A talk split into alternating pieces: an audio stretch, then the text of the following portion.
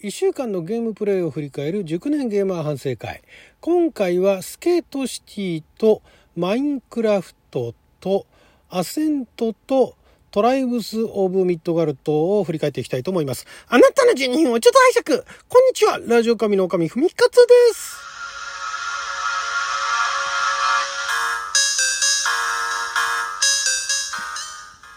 今日は2021年8月10日火曜日6曜は旋風先負けでございます。今週はね、まあ、あのゲームの数自体は久々に4本ゲームをやりましたけれどもまずスケートシティですね。スケートシティというゲームは、えー、リリースされたのがこれが今年の5月ですね。にリリースされたゲームで。で PC 版だけではなく、えー、あとは任天堂スイッチだとかあと Apple アーケード、そしてあとプレイステーションと、プレイステーションは PS4、PS5 ですね。そして Xbox、Xbox はシリーズ XS と、あと Xbox One ですね。で、プレイができるという、えー、非常にあのシンプルなゲームでして、えー、これあの、まあ、Steam の PC 版も1520円と、おまあ、比較的お安いお値段で購入できるゲームなんですが、まあ、いろんな街に行ってね、えーまあ、横スクロールなんですよ。横スクロールのスケボーゲームと、まあ、あのオリンピックであのスケートボードね話題になりましたけれども、まあ、その前の段階からちょっと私もなんかねスケボーゲームって結構あの PC ゲームだけじゃなくて、まあ、コンソールゲームでもいろんなのが昔からあってでなんかどれかねやりたかったんですよ。あのスノボのゲームで SSX っていうのが昔あってですね。それにめちゃくちゃハマってたことがあってでまあその流れでってわけじゃないですけどももともとそのスノボよりも前にもスケボーゲームっていうのがあっていろんなのがあったんですがなかなかあのやるチャンスがなくて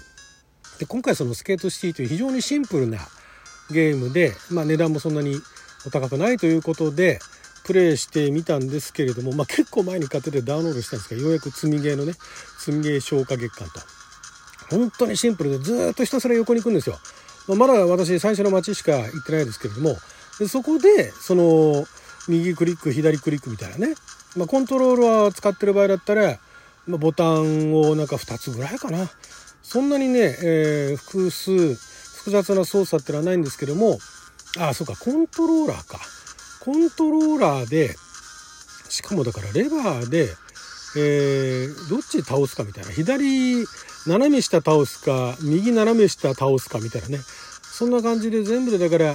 左と右のレバーを使って、えー、それぞれ8方向に動かすっていうのでなんかいろんな組み合わせができるわけなんですね。それでまああの、えー、いろんなの何ていうんですか超えるべき課題みたいなのが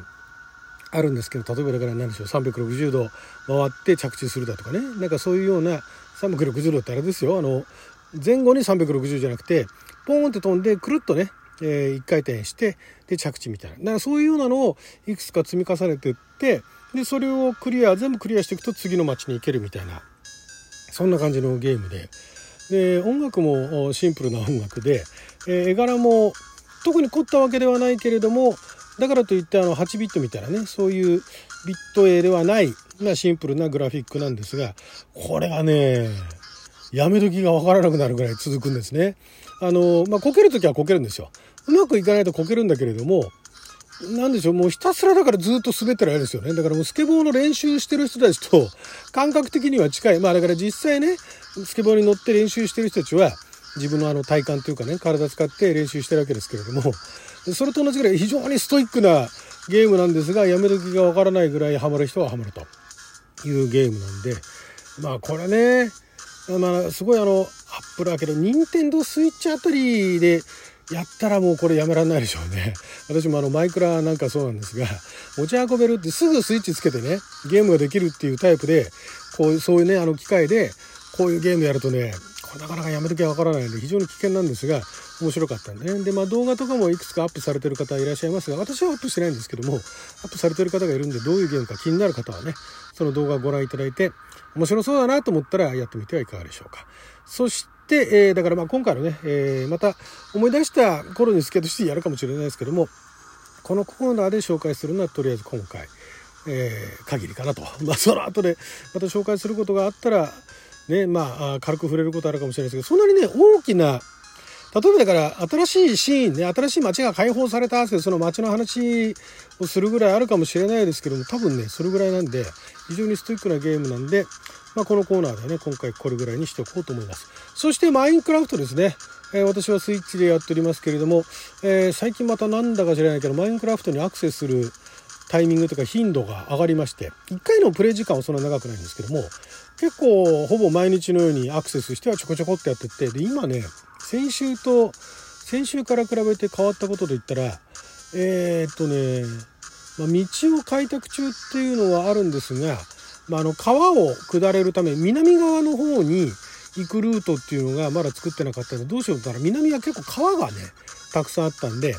川で下れるようにとそのボート乗り場を作ったりですとかあとはそうだなえっと北の方に行くあのえー、ずっと先のあの900ブロック1000ブロック先ぐらいに行ったところにまたなんかあの見晴らしのいい、ね、宿泊できる施設を作ってそれをまあワンワン宿泊所と中にはワンちゃんがたくさんいるというね状況にしてあのワンワン宿泊所というふうにしたんですがそこにねえっとグローベリーという光るベリーっていうのがあれはね咲いてるところ生えてるところじゃなくてどっかのね炭鉱かなんか見つけた時にそこになんかあのグローベリーの種っていうか実が入ってたんですね。でそこの辺りから今あの、まあ、栽培しててそれねライト代わりになるんですね。ライト代わりになるという変わった植物で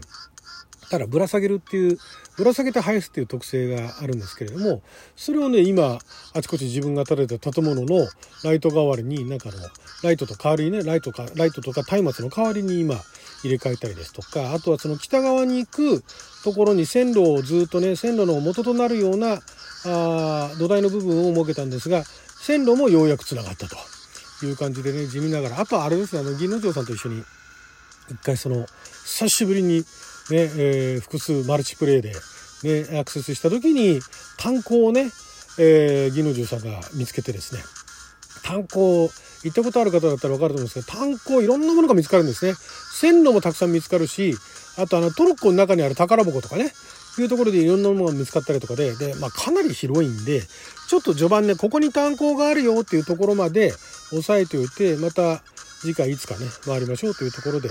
炭鉱もようやくですよね。ようやく炭鉱を見つけたと。そんな感じです。そして、えー、結構やってるのがアセントですね。見下ろし型のサイバーパンクの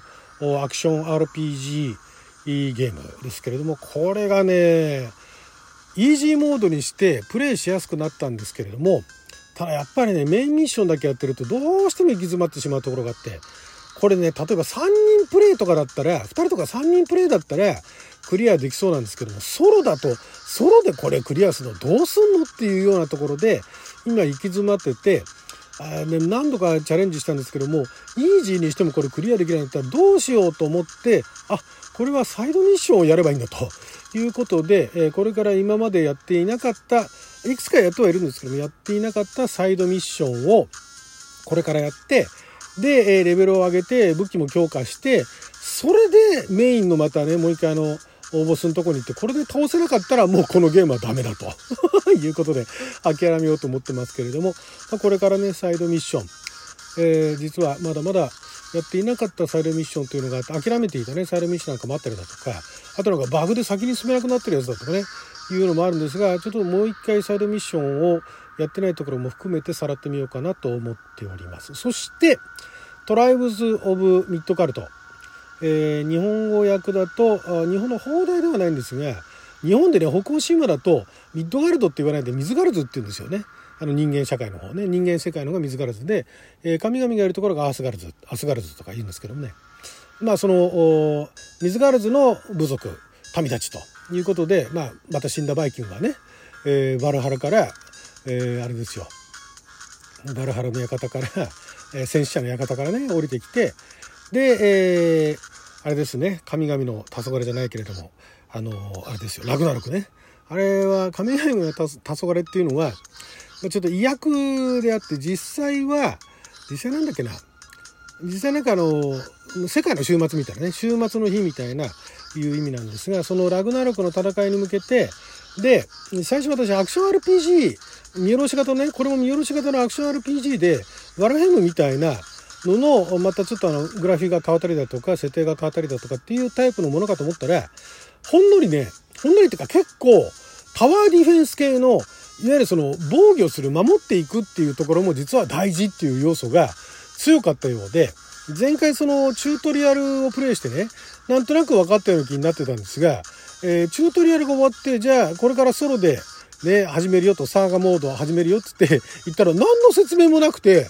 まあ、とりあえずじゃあ周りの素材集めてくりゃいっかなぐらいの思ってたら、なんかあの、凶悪な敵が周りからやってきて、ゲームオーバーっていうね。